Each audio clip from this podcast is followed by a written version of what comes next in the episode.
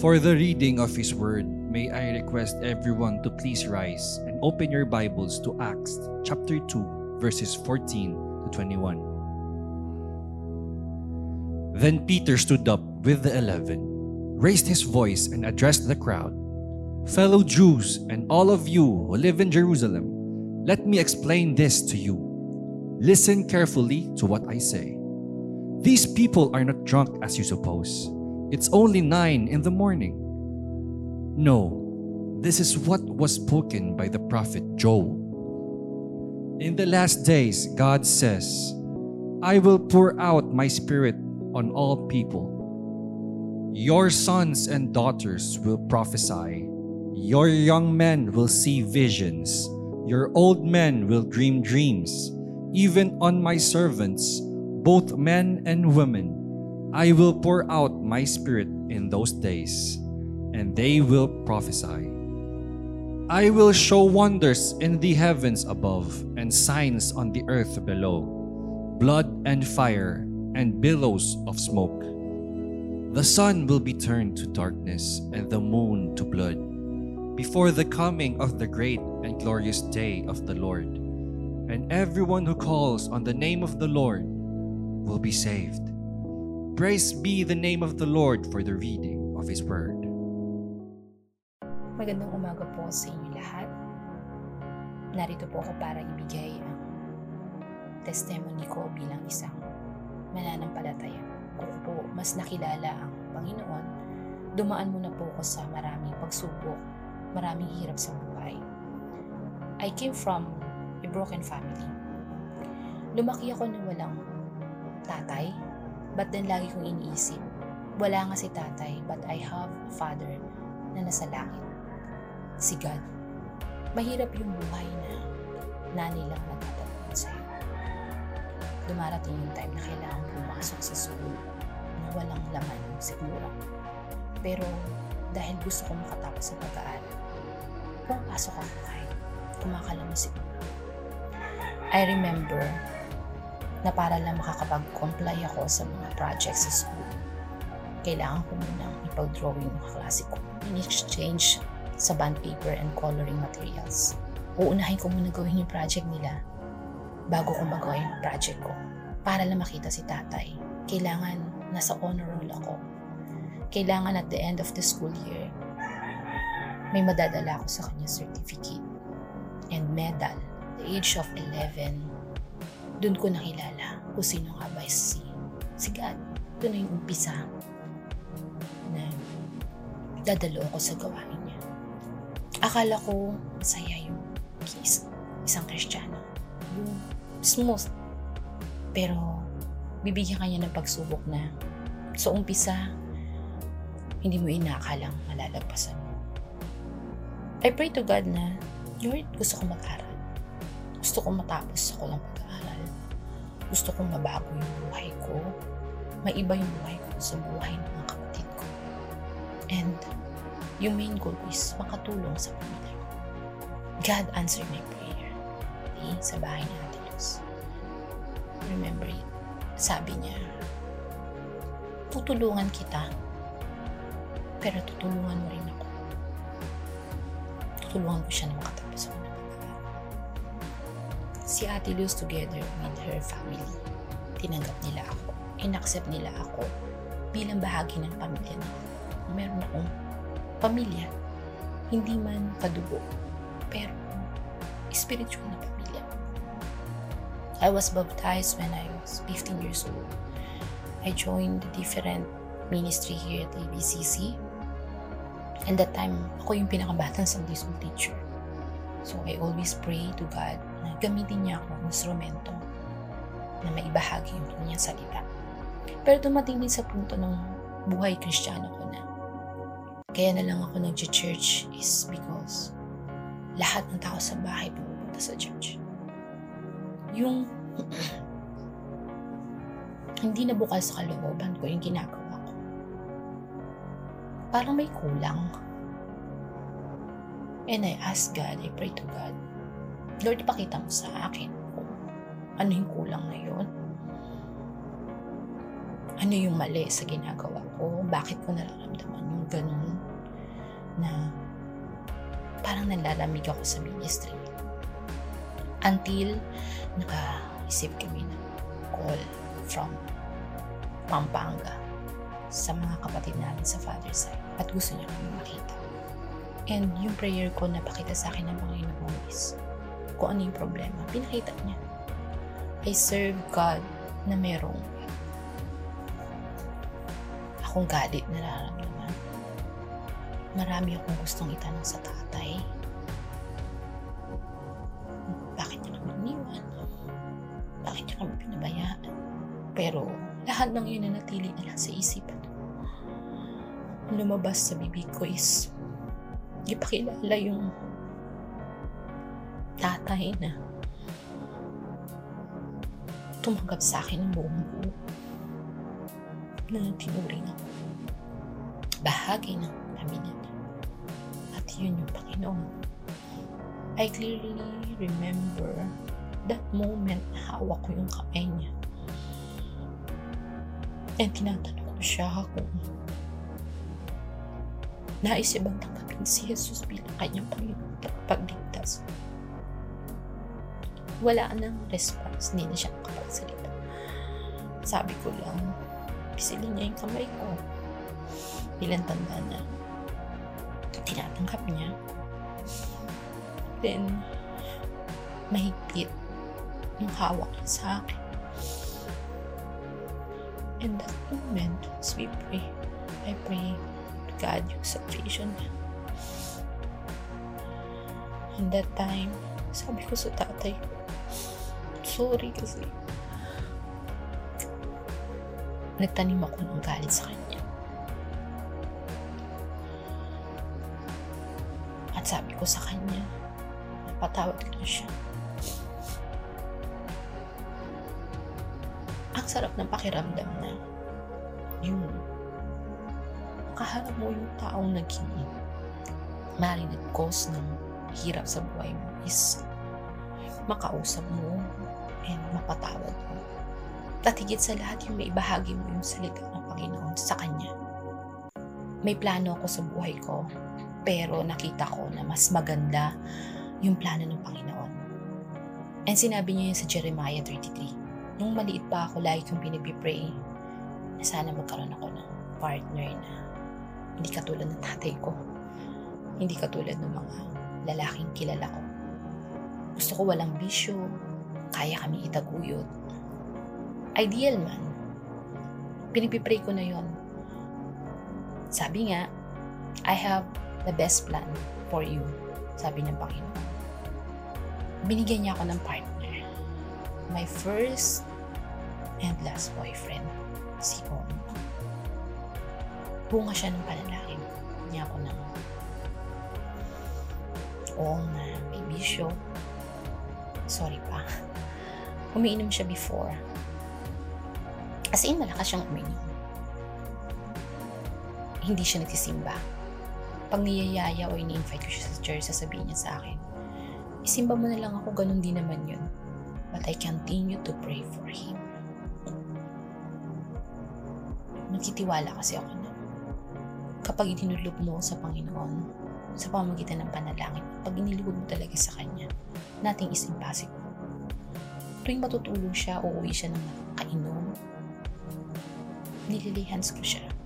And lagi kong sinasabi niya, hindi ako yung magiging reason para magbago siya. Si God. Unti-unting sumasama siya sa, sa church. 2008, he decided to follow Jesus. Submit his life and was baptized noong March 29, 2008. That year, nakaranas na kami ng problema bilang mag-asawa, hindi smooth. Bilang bagong mananampalataya si Ong, may mga test na dumating sa kanya. I got pregnant. And God, again, answered my prayer. He then gave us a wonderful child, and yun si AJ. That year, nag-start na rin na sinabi ni Ong, As for me and my house, we will serve the Lord. He then became part of music ministry and one of the deacon ABCC Okay, we have three wonderful kids.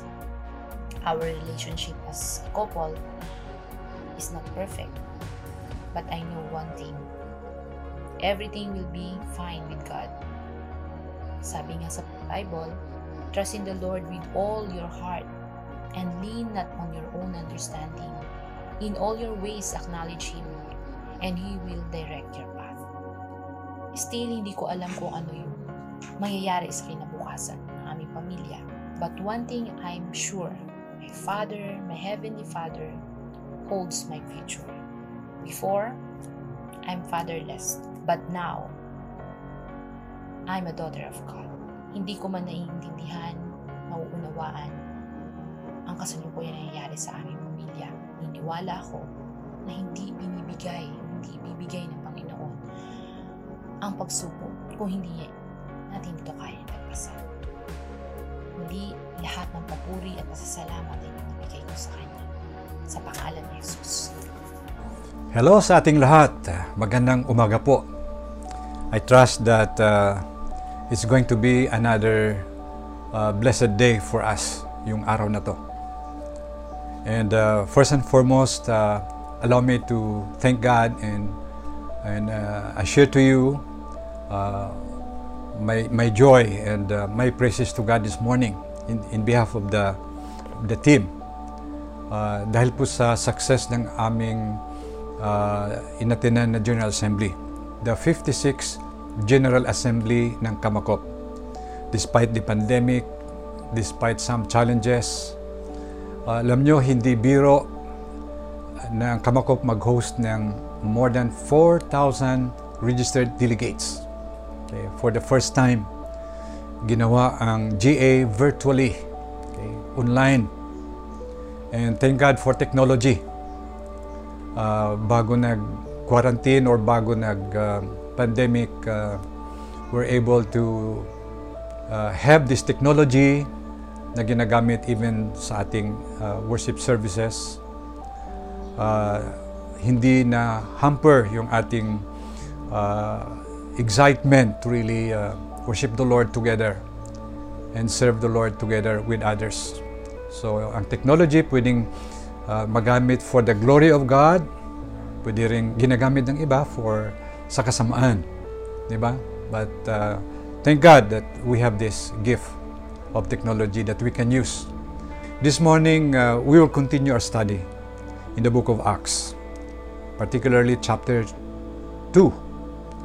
And uh, we will see po kung anong nangyari sa sa Pentecost. When we say Pentecost, yun ang pagdating ng Holy Spirit uh, upon the servants of God. Dun, lahat nun nag-antay sa Kanya sa Jerusalem, they were all filled with the Spirit.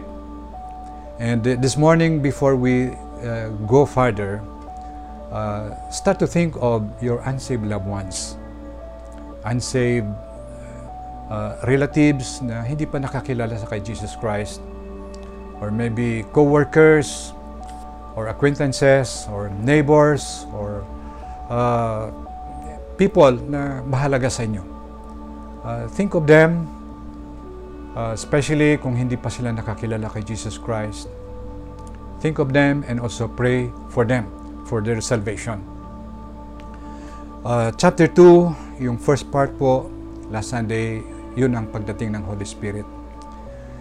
Isang dramatic entrance ang pagdating ng Holy Spirit kasi po itong Holy Spirit pinangako ng Panginoon sa John uh, 15 uh, 14 no from verse 15 hanggang 17 when Jesus was with his disciples sinabi niya na I will also send uh, the Father I will ask the Father to send uh, another advocate to help you and be with you forever the spirit of truth or spirit of com- uh, comforter ang tawag sa kanya. Sa King sa CEV, I will send the Holy Spirit. Or siya yung patnubay ninyo, siya yung tagapagtanggol ninyo. All referring to the Holy Spirit. Pangako ng Panginoon yan when He was with His disciples. And also after the resurrection and before His ascension to heaven, Sinabi rin ng Panginoon yan, but you shall receive power when the Holy Spirit comes on you, and you will be my witnesses in Jerusalem, Judea, Samaria, and unto the uttermost part of the earth. Now, yung nakita po natin sa Pentecost, okay, yung first part ng chapter 2, yung pagdating ng Holy Spirit, meron pong mga manifestations dun eh. Merong malakas na hangin, violent wind, na parang uh, signal number 3 or number 4. Di ba? And then merong, merong tongues of fire that came to each one of them. And uh, I'm sure nakikita ng iba.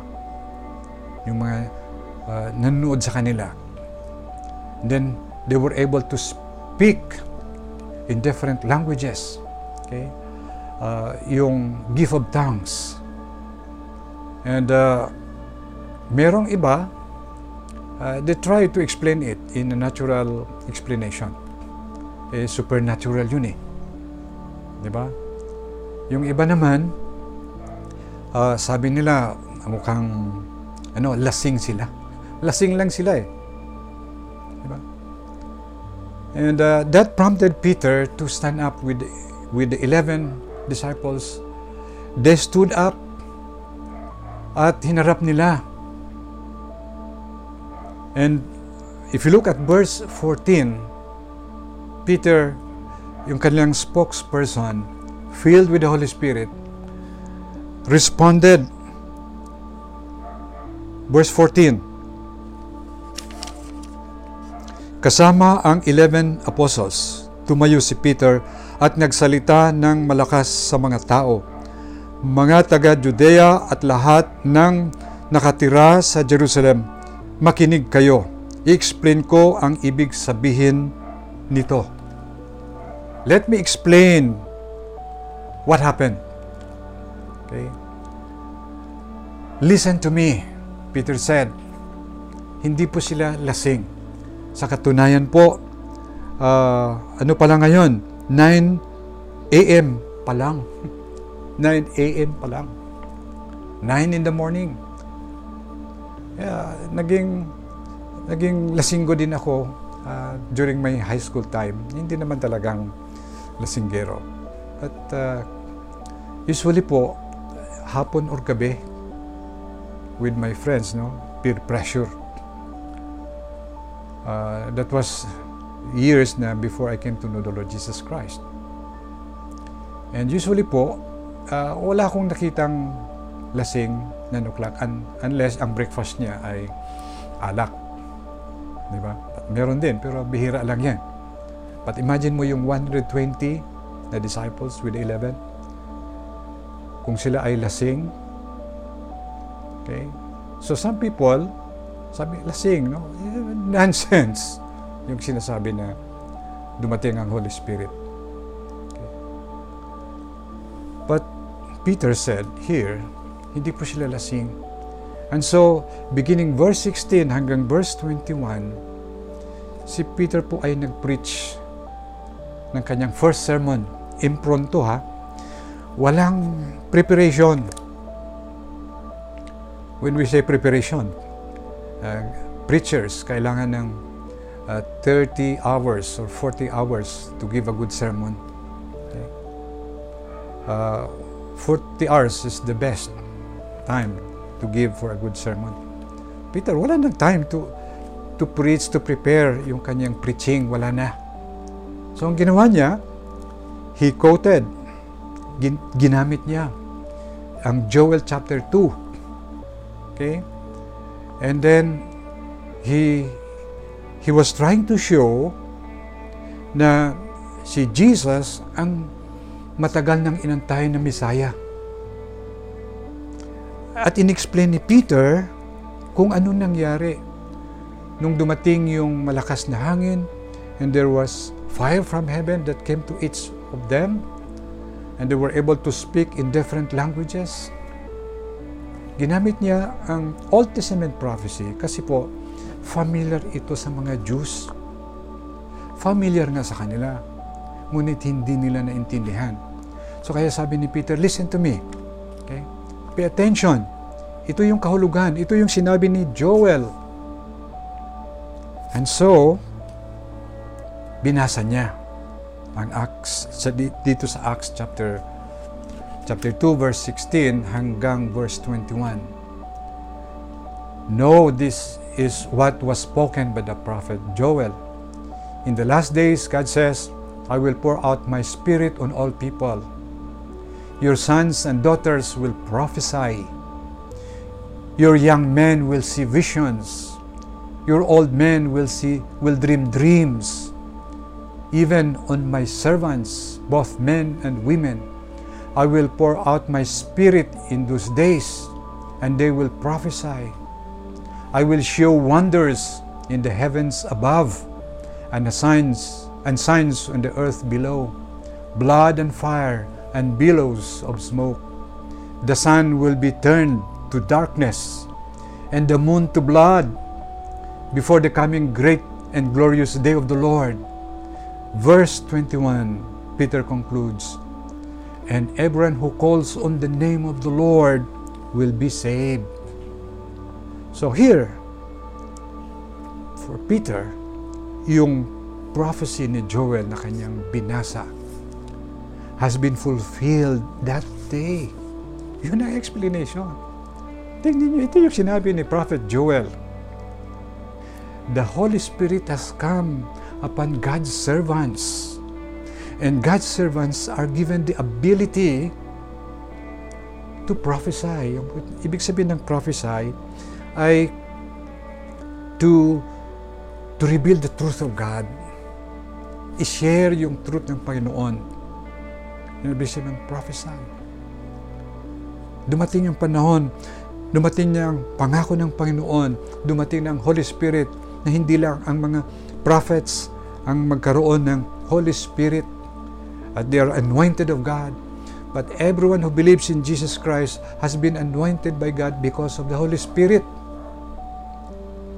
Sinabi ko kanina, impronto to eh. Wala na siyang time na mag-prepare ng 30 hours or 40 hours na sermon. Ang alam natin, ang secret ni Peter, he stayed with Jesus Christ. He followed Jesus Christ for three years. He must have learned these things as he walked with Jesus, as he read the scriptures, as he read the Old Testament Bible na familiar sa mga Jews, his heart or his mind must have been saturated with the Word of God. Kaya dumating ang panahon, meron siyang masasabi, meron siyang message. At ginamit niya yan. That was his message. That was his message before the group of people. I will pour out my spirit on all people, upon all flesh. Eh kasama na tayo doon, di ba? Kaya nga, when we receive Christ, we receive the Holy Spirit. At pantan niyo po, sinabi sa Romans 8.9, those who don't have the Spirit of God is not of His. Yung sa Living Translation, sa verse na yan, those who don't have the Spirit of Christ, those who don't have the Holy Spirit in their lives, are not Christians at all. Okay, very clear po sa Living Bible. So, the Holy Spirit, binigay ng Panginoon, pangako ng Diyos, upang maging effective witness tayo. You shall receive power when the Holy Spirit comes upon you and you will be my witnesses. Purpose ng Holy Spirit is to empower us kasi hindi natin kayang mag-share ng gospel, hindi natin kayang mag uh, mag-share ng story ni Jesus sa iba unless and until we are filled with the Spirit of God. And Peter concludes in verse 21. Sabi niya, uh, I like yung pagkasabi sa King James eh, And it shall come to pass that whoever shall call on the name of the Lord shall be saved. Okay? Sinabi dito, ang mal- at maliligtas ang sinumang tatawag sa Panginoon. Lahat ng tatawag sa Panginoon ay maliligtas. Siguro ang tanong ng iba, ganun lang kasimple. Tumawag lang ako sa Panginoon, parang Hello God, uh, kailangan niyo iligtas niyo ko. Ayaw kong punta ng impyerno. Uh, gusto kong tanggapin ang buhay na walang hanggan. Then you forgot about your decision. And you still live your life. Your worldly life. Diba? And fleshly life. Yun lang ba? Ang ibig sabihin ng those who call on the name of the Lord will be saved? Tawag ka lang sa Diyos, parang tumawag ka lang sa telephone. Diba? Anong ibig sabihin nito? Alam mo, kapag eh, sinabi ng Biblia na meron mga false prophets, meron mga true prophets of God, meron din mga true and false disciples of the Lord Jesus Christ. Jesus warns us, no, sa Matthew 7.21, hindi lahat ng tumawag sa Kanya ay maliligtas. Not everyone who says to me, Lord, Lord, will enter the kingdom of heaven, but only the one who does the will of my Father who is in heaven. At yung karugtong na verse na yan, okay, maraming tutawag sa tawag sa Panginoon. Ang sagot ng Diyos, I never knew you. Apart, depart from me, you evildoers. So, hindi lahat ng tumatawag sa Diyos ay maliligtas. But sinabi dito sa ng Panginoon, whoever will call Lord, Lord, okay, but only those who does the will of my Father who is in heaven, sila yung maliligtas. I never knew you.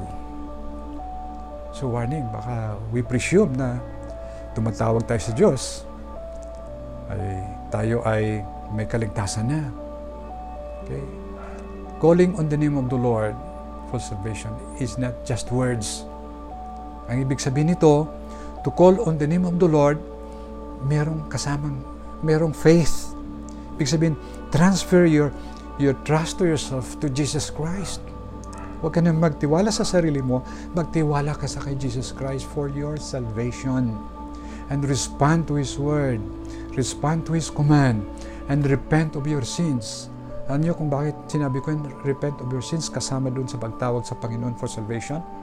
If you look at verse 38, after the people heard the preaching of Peter, after the people, you know, uh, listened to Peter, uh, nagtanong po sila, anong gagawin namin?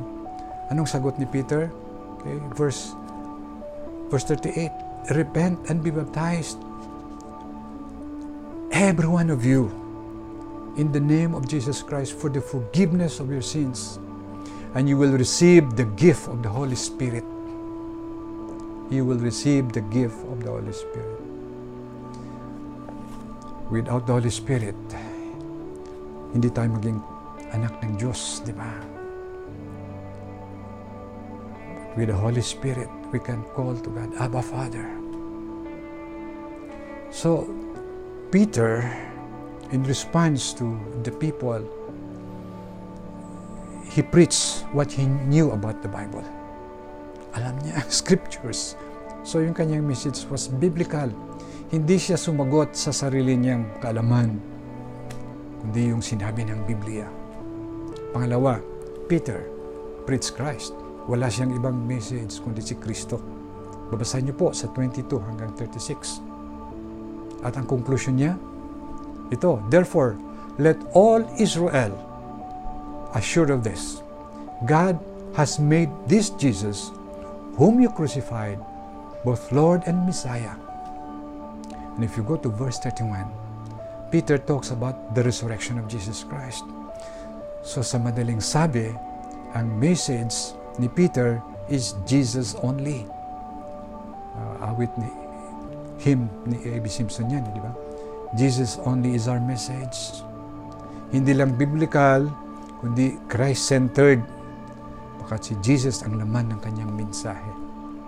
And that should be no? sa atin. Wala tayong ibang i-preach kundi si Jesus Christ.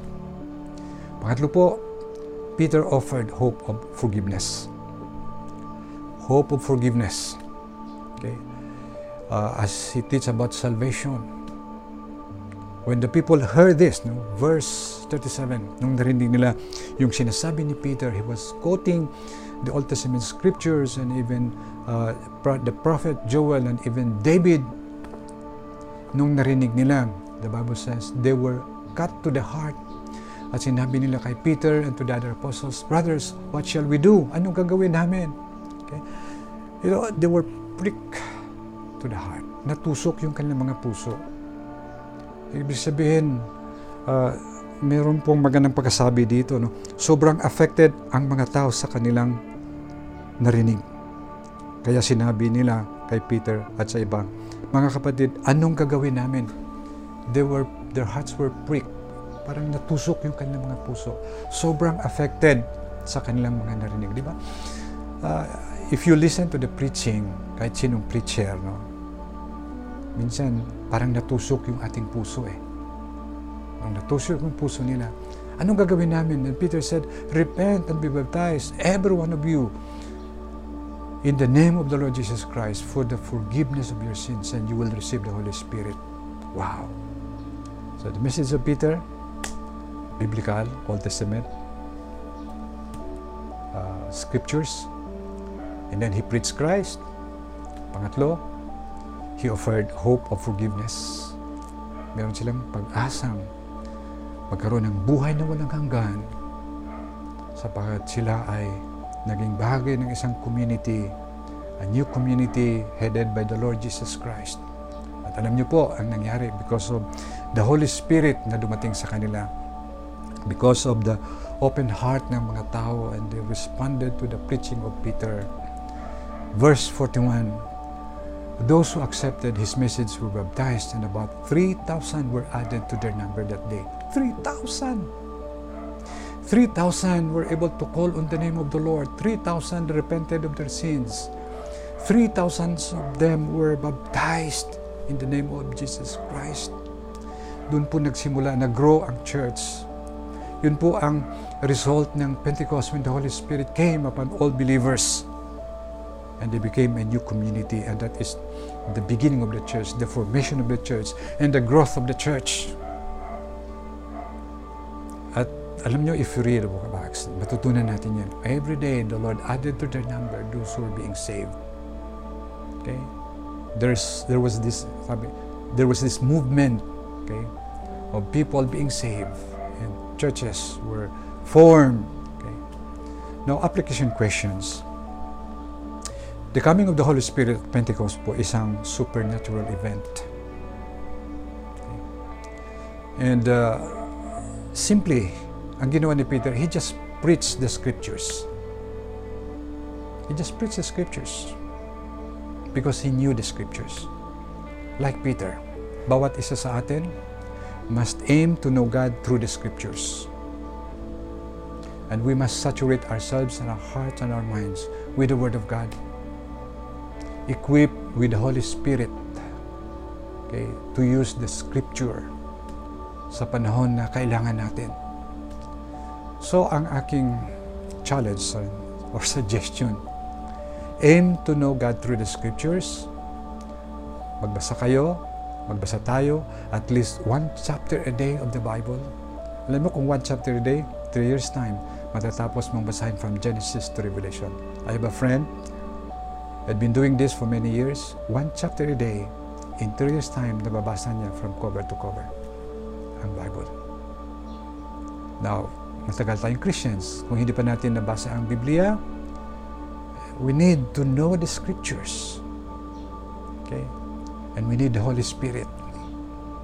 Sa mga panahon na uh, gagamitin tayo ng Panginoon, wala tayong ibang mensahe, kundi ang mensahe ng Biblia.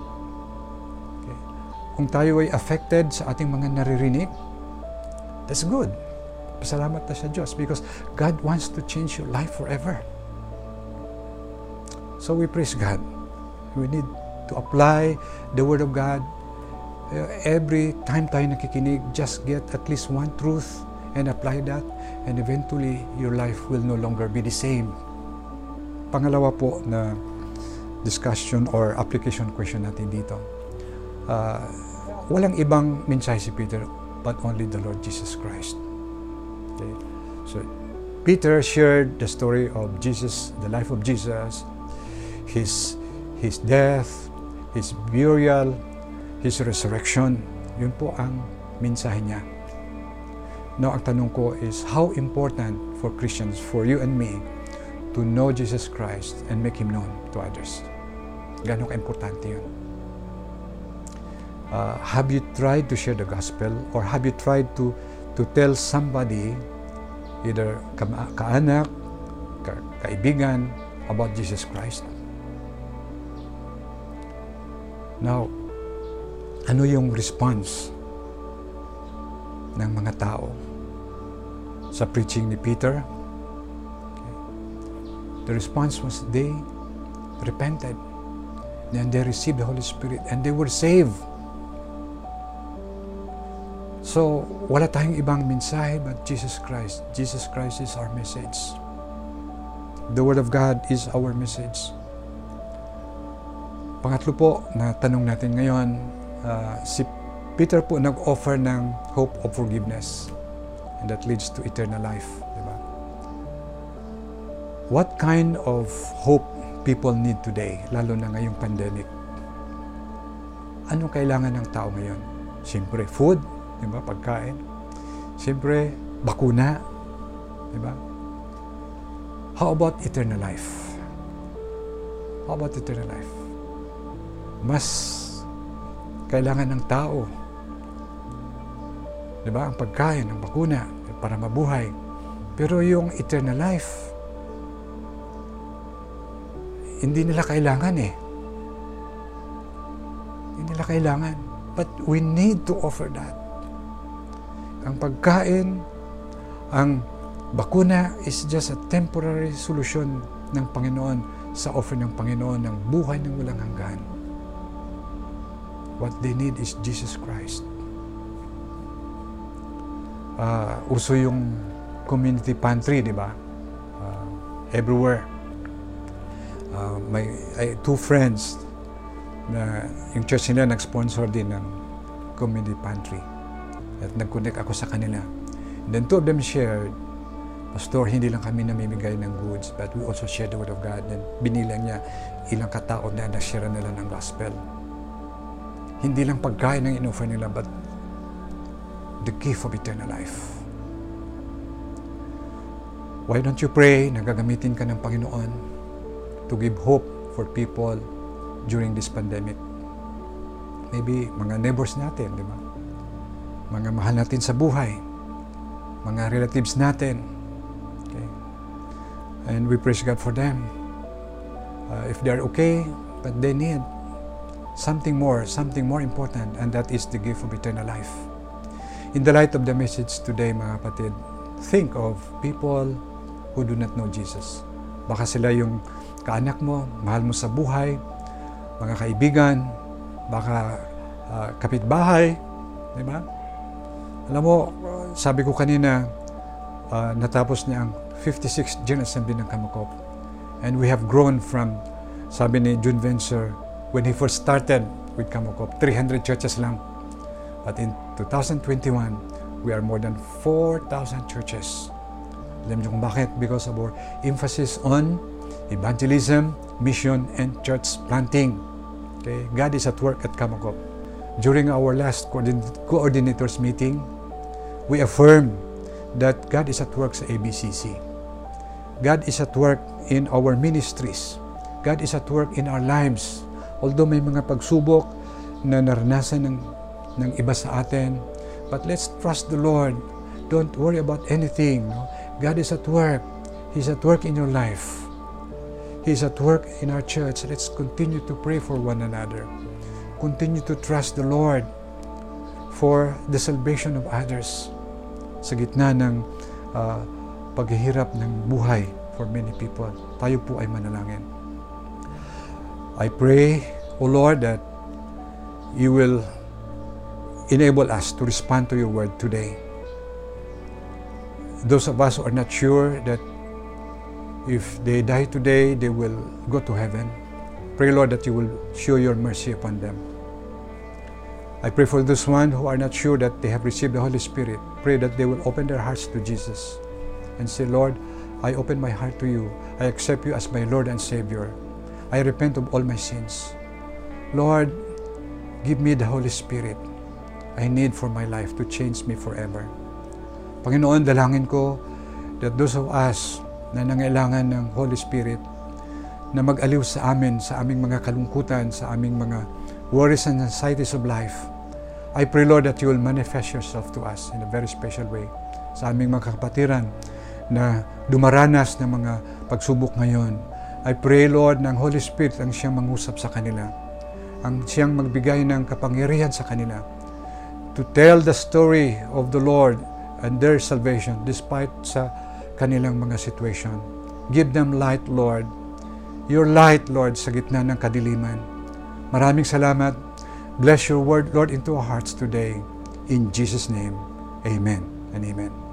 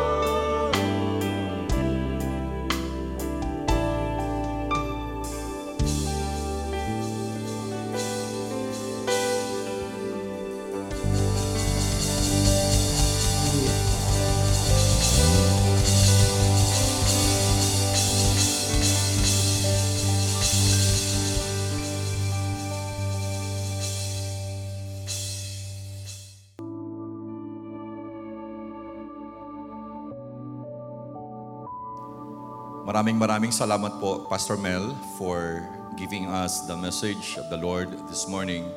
Indeed, there was that empowerment that was given to the first disciples and to the first Christians based on the book of Acts. And uh, that empowerment is still present to all of us this morning, to all of us uh, at present.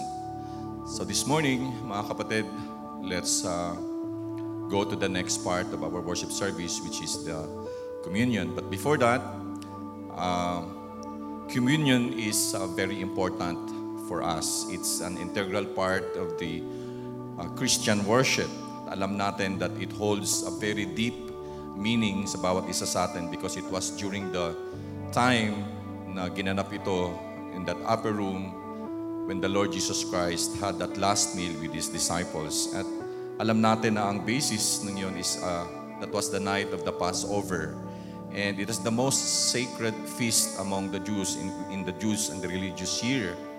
Um, it is commemorated uh, in the final plague of Egypt when the firstborn of the Egyptians died and the Israelites were spared because of the blood of a lamb that was sprinkled uh, on their doorposts.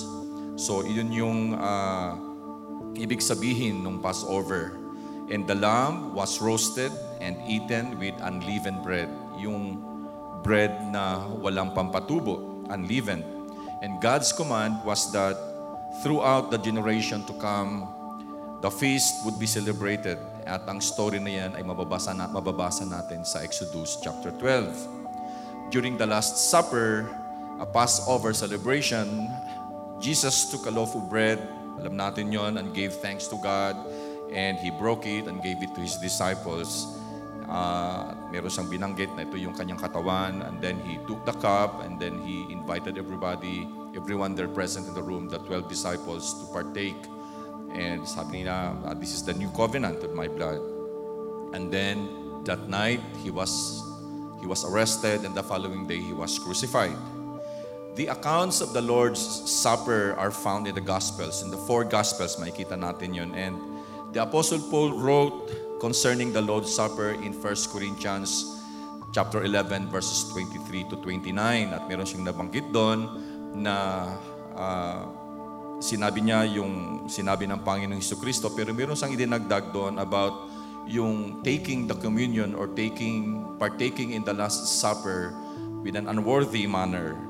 So, sabi ni Paul, meron siyang instruction doon na kung if you have something in your heart that you have resolved and you feel that it is not, you're unworthy to take, wag mong gagawin. Another statement that Paul made is not including the gospel is yung when you drink this cup, you are proclaiming the Lord's death until the time or until the day that He will come again. That's in 1 Corinthians chapter 11, verse 26. This places a time limit of the celebration of this or the ceremony of the Last Supper and until our Lord's return.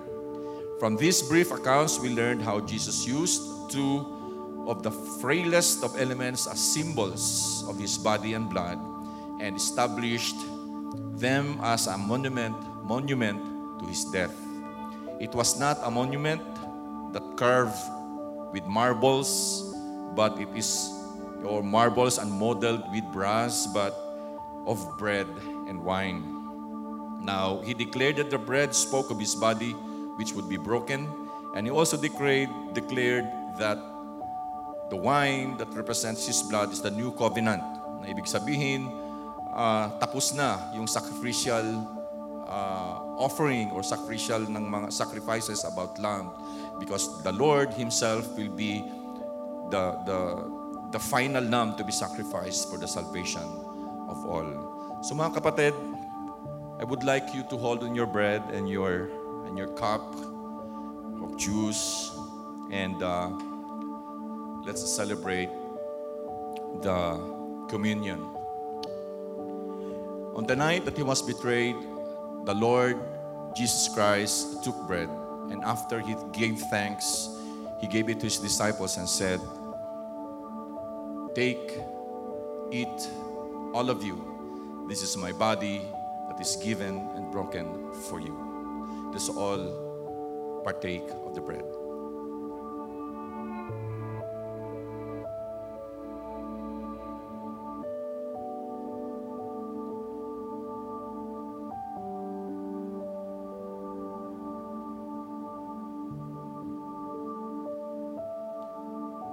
In the same manner, after supper, he took the cup, and after he gave thanks, he gave it to his disciples, and he told them, Take this, all of you, and partake of this.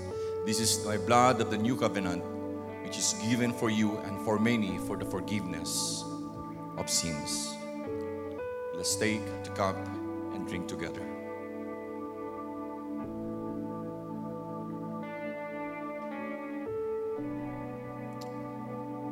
Aming Ama, we give you thanks for your love and for your concern for all of us. We don't really deserve, Lord, the death of your Son, Jesus Christ, for our own salvation. It is not, we are not worthy, Father, of your love and for the sacrifice of the Lord Jesus Christ. But because you loved us so much, and that, Lord, you are good, you allowed your Son to suffer on our behalf. So this morning, Father, this is not just a ceremony, but we are remembering what the Lord Jesus Christ did for us to sacrifice on our behalf so that, Lord, we can have a complete repentance and we can have, Lord, a complete salvation and be saved, Lord, from our own sins. Maraming maraming salamat, Panginoong Heso Kristo, for your love to us and for us, O Lord, and for offering your body as a living sacrifice, Lord, for all of us. Salamat dahil wala na kaming gagawing sakripisyo pa because you have done everything, O Lord, for all of us. All we have to do, O Lord Jesus Christ, is to believe in your death, that you have died for us, for the salvation and for the remission of sins, and you have rose from the dead, signaling, O Lord, that all of us that has believed in you and has followed you will be, be with you and will be resurrected with you when the time comes. Maraming maraming salamat po, aming Ama, o Panginoong Heso Kristo, maraming maraming salamat sa inyong sakripisyo. Oh Lord, Holy Spirit, thank you for filling and indwelling in our lives. And we are celebrating that, O Lord, because you have empowered us. And as Lord, we celebrate this morning for this communion, we are we are so thankful for everything that you have done, O Lord Jesus Christ. Thank you, Father. Thank you, Holy Spirit. This is our prayer in Jesus' name. Amen and amen. Good morning, everyone. Happy, happy birthday to our celebrants for this week. God bless you all. Our live stream worship service will be held every Sunday at 9 o'clock in the morning through Facebook Live and YouTube. So make sure to turn on your Facebook and YouTube notifications for updates. And stay tuned. 2 Corinthians chapter 9 verses 6 to 8 says, Remember this, whoever sows sparingly will also reap sparingly, and whoever sows generously will also reap generously. Each of you should give what you have decided in your heart to give, not reluctantly or under compulsion, for God loves a cheerful giver. And God is able to bless you abundantly, so that in all things at all times, having all that you need, you will abound in every good work. To be able to support our church and ministries through our tithes and offerings, you can either deposit or send it via bank transfer, account name Alliance Bible Christian Church, account number 0010-10011-240. We encourage everyone to join our worship and prayer fellowship every Friday at 6 o'clock in the evening via Zoom. The link will be sent on our group page. For prayer request, please don't be hesitant to send it privately to Sister Lay Del Rosario or to our pastors and volunteers. We believe Life Group is the most efficient way we can connect together in church, grow together in applying the weekly sermon, and mobilize together. Life Group will still continue every Sunday after worship service as we face the new normal via video chat or Zoom depending on your group preference. So make sure you stay in touch with your life group. We have multiple discipleship group opportunities to grow deeper in our faith and experience fellowship with our brothers and sisters in Christ, join one now by simply sending a message to our coordinators. More details are on your screen. Matthew chapter 19, verse 14 says, Jesus said, Let the little children come to me, and do not hinder them, for the kingdom of heaven belongs to such as these. Encouraging every parents to assist their little ones for their online Sunday school as a great opportunity for kids to play games, meet with their friends, and learn more about God. That is all for our announcement. Thank you for worshiping with us. God bless us all. Amen. So here we are. We're done with our communion. And before we uh, um, end our worship service this morning, uh, meron lang po tayong mga karagdagang mga announcements. Last Friday, natapos po ang ah, apat na araw na General Assembly ng ating denomination.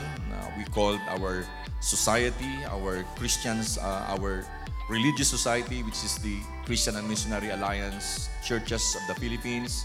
At it was really successful and we thank everybody for praying for the success of the General Assembly. Um, it was online. It was the first online General Assembly attended by more than 4,600 delegates, uh, about 4,500 voting delegates, and about um, 100 non-voting, 160 something non-voting delegates. And we elected a new set of officers that will lead us for the next four years. And uh, I'm thankful and I'm, you know, praise the Lord for uh, a smooth and successful election for our next leaders.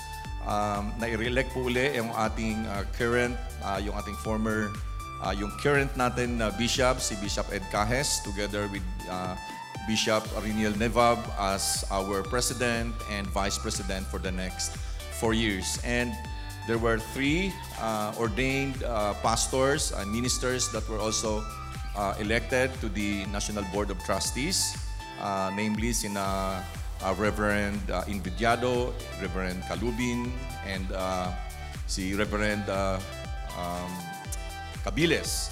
And for the lay people, lay person, tatlo din, si Sister Lucy Bagungon, uh, si Engineer June Kaluban, and of course si Dr. Ernesto Tardo. So let's continue to pray and uphold them uh, sa prayers because these uh, officers of these leaders will lead us in the next four years yung ating denomination. Of course, kasama pa rin nila yung uh, anim na holdover, kasama doon yung ating uh, butihing pastora na member ng NBOT, si Pastora Agnes, and of course, uh, our very own uh, brother Andy Dizon ng uh, uh, Angeles City Alliance Church. So, Huwag po tayong tumigil sa pag-uphold sa prayer uh, dahil uh, ang ating mga leaders, they need uh, our prayers. Uh, they need our support. They need our cooperation. And not just that, yung ating uh, pa- patuloy na pagpapanalangin sa kanila that will strengthen them and that will uh, cause them to work uh, for the benefit not just for the church but for all of us na member ng Christian and Missionary Alliance Churches of the Philippines. Okay, so yun po and uh, maraming mga very powerful messages na narinig namin doon and I hope na in the next uh, next na assembly ay magaganap na siya na face-to-face. And we prayed for this and the election was very smooth and uh, uh, mabilis because it was done electronically. So maraming maraming salamat and we praise God for the leadership ng uh, nila ni Dr. Joel Cap- uh, Kapirig, yan sila Reverend Don Dulaca, ang mag-asawang uh, Kapirig at Dulaca, at of course yung ating uh, technical team. Of course, si Dr. Marvin Layug and his wife for manning the site dito sa Manila and all the other sites na nandun sa Mindanao at sa Visayas. So maraming maraming salamat. Panginoon, napakabuti niyo po. You're really good all the time. And for additional announcement, um, nagtapos ng napakasaya yung FOH last Sunday ng mga kababaihan. And uh, uh, there were uh, a lot of testimonies at marami pong mga ako narinig na mga uh, napaka blessed blessed nilang lahat. Okay? And alam ko meron pang susunod na another training na follow up doon sa FOH nila. Okay? So mga kapatid, uh, those are the announcements that we have. Of course, uh, before ko makalimutan, um, naghahanap pa rin po tayo ng mga uh, members ng ating multimedia team and of course doon sa ating praise and worship team. Um, kailangan natin ng keyboardist, kailangan natin ng uh, mga bassist, of course yung mga instrumentalist, kailangan natin yung mga kapatid upang hindi tayo uh, malimit. Okay? And of course, yung ating mga praise and worship leaders. Um, alam ko na merong mga maraming talent na available dito sa atin sa Alliance Bible Christian Church and you are you are invited we are inviting you to join in the ministry okay so maraming maraming salamat po sa inyong pakikinig and uh, let us pray for our benediction and uh, closing prayer Heavenly Father, we give you thanks for this day. We thank you, Lord, for everything that you have done the past week. Salamat, Lord, sa napaka-successful na General Assembly na nangyari sa last week, sa apat na araw. Thank you for the messages. Thank you, Lord, for the challenges. But most of all, thank you, Father, for hearing our uh, prayers. In fact, Lord, we will take this time to ask for forgiveness again that we have doubted that this will become uh, successful. We have limited, Lord, your capacity and your power. But you have showed us once again, Father, that you are supreme, you are sovereign, and you are in control. And you have allowed us, Lord, to elect uh, yung aming bagong uh, bishop, aming bagong president, and aming bagong vice president that will serve us, Lord, in the next four years. And we pray, Father, this very moment that you will bless them, that you will empower them, they will use them, Lord, mightily in the ministry, Lord, that you have given to them. And Lord, us as followers and as members, Lord, ng Alliance Bible Christian Church, we will support them in prayer and we will support them, Lord, as a church. Ang lahat, Lord, ng mga policies at lahat, Lord, ng aming mga dapat na sundin ay susundin namin because lahat ng ito, Lord, ay naaayon sa inyong mga salita. We give you thanks, O Lord, for the just concluded uh, training ng aming mga kababaihan, ang FOH. At we pray, Father, for the follow-up training that, we, that they're going to do. And we thank you, Lord, sa lahat ng mga discipleship teams, sa lahat ng discipleship groups, Lord, na patuloy, Lord, na nag-aaral at patuloy, Lord, na ah, nag-aaral upang makilala kayo ng lubusan. Salamat, Ama, sa lahat-lahat ng mga life groups na patuloy din, Lord, na nagtitipon-tipon at nagmi-meet every after ng, ah, ng aming worship service every Sunday and even, Lord, all throughout the week. Salamat, Lord, sa pagpatuloy na pag-encourage nyo sa amin na basahin ang inyong mga salita. Because that's the only way, Father, that we will know you more and your Son, Jesus Christ, and the work of the Holy Spirit in our lives. Thank you, Lord, for everything. Salamat sa nakaraang linggo and salamat, Lord, sa bagong linggo na ibinigay niyo sa amin. We are expecting, Lord, for a blessful week. Uh, uh, a, powerful week, Lord, for all of us. At alam namin, Lord, na gagamitin niyo kami sa kaanumang kaparaanan upang, Lord, ma-share namin ang kasiyahan at yung hope at pag-asa na sa aming mga puso na ibinigay ninyo sa amin, O Lord Jesus Christ. Salamat din sa pribilehiyo na makapag-celebrate kami ng communion uh, today. Maraming maraming salamat po, Ama. Maraming maraming salamat, O Lord Jesus Christ. Thank you, O Holy Spirit. This time, mga kapatid, I would like you to open your hands and your arms and receive the benediction that comes from God the Father. May the Lord make His face shine upon you. Make the Lord make His face shine and be gracious to you. May the Lord turn His face before you and give you peace. This is our prayer. In the name of the Father, and of the Son, the Holy Spirit. Amen and Amen. Tapos na po ang ating uh, worship service. Dalhin po natin ang blessing na galing sa ating Ama, ating Diyos Ama, at ang uh, patuloy na presensya ng Panginoong Heso Kristo sa ating buhay. And of course, yung uh, trabaho at the work, the effective work and the empowerment of the Holy Spirit in our lives. Tapos na po ang lahat ng ating gawain sa umagang ito. Huwag po nating kalilimutan na we are sent in every situation and every circumstance. Mga kapatid, be safe, be healthy, God bless.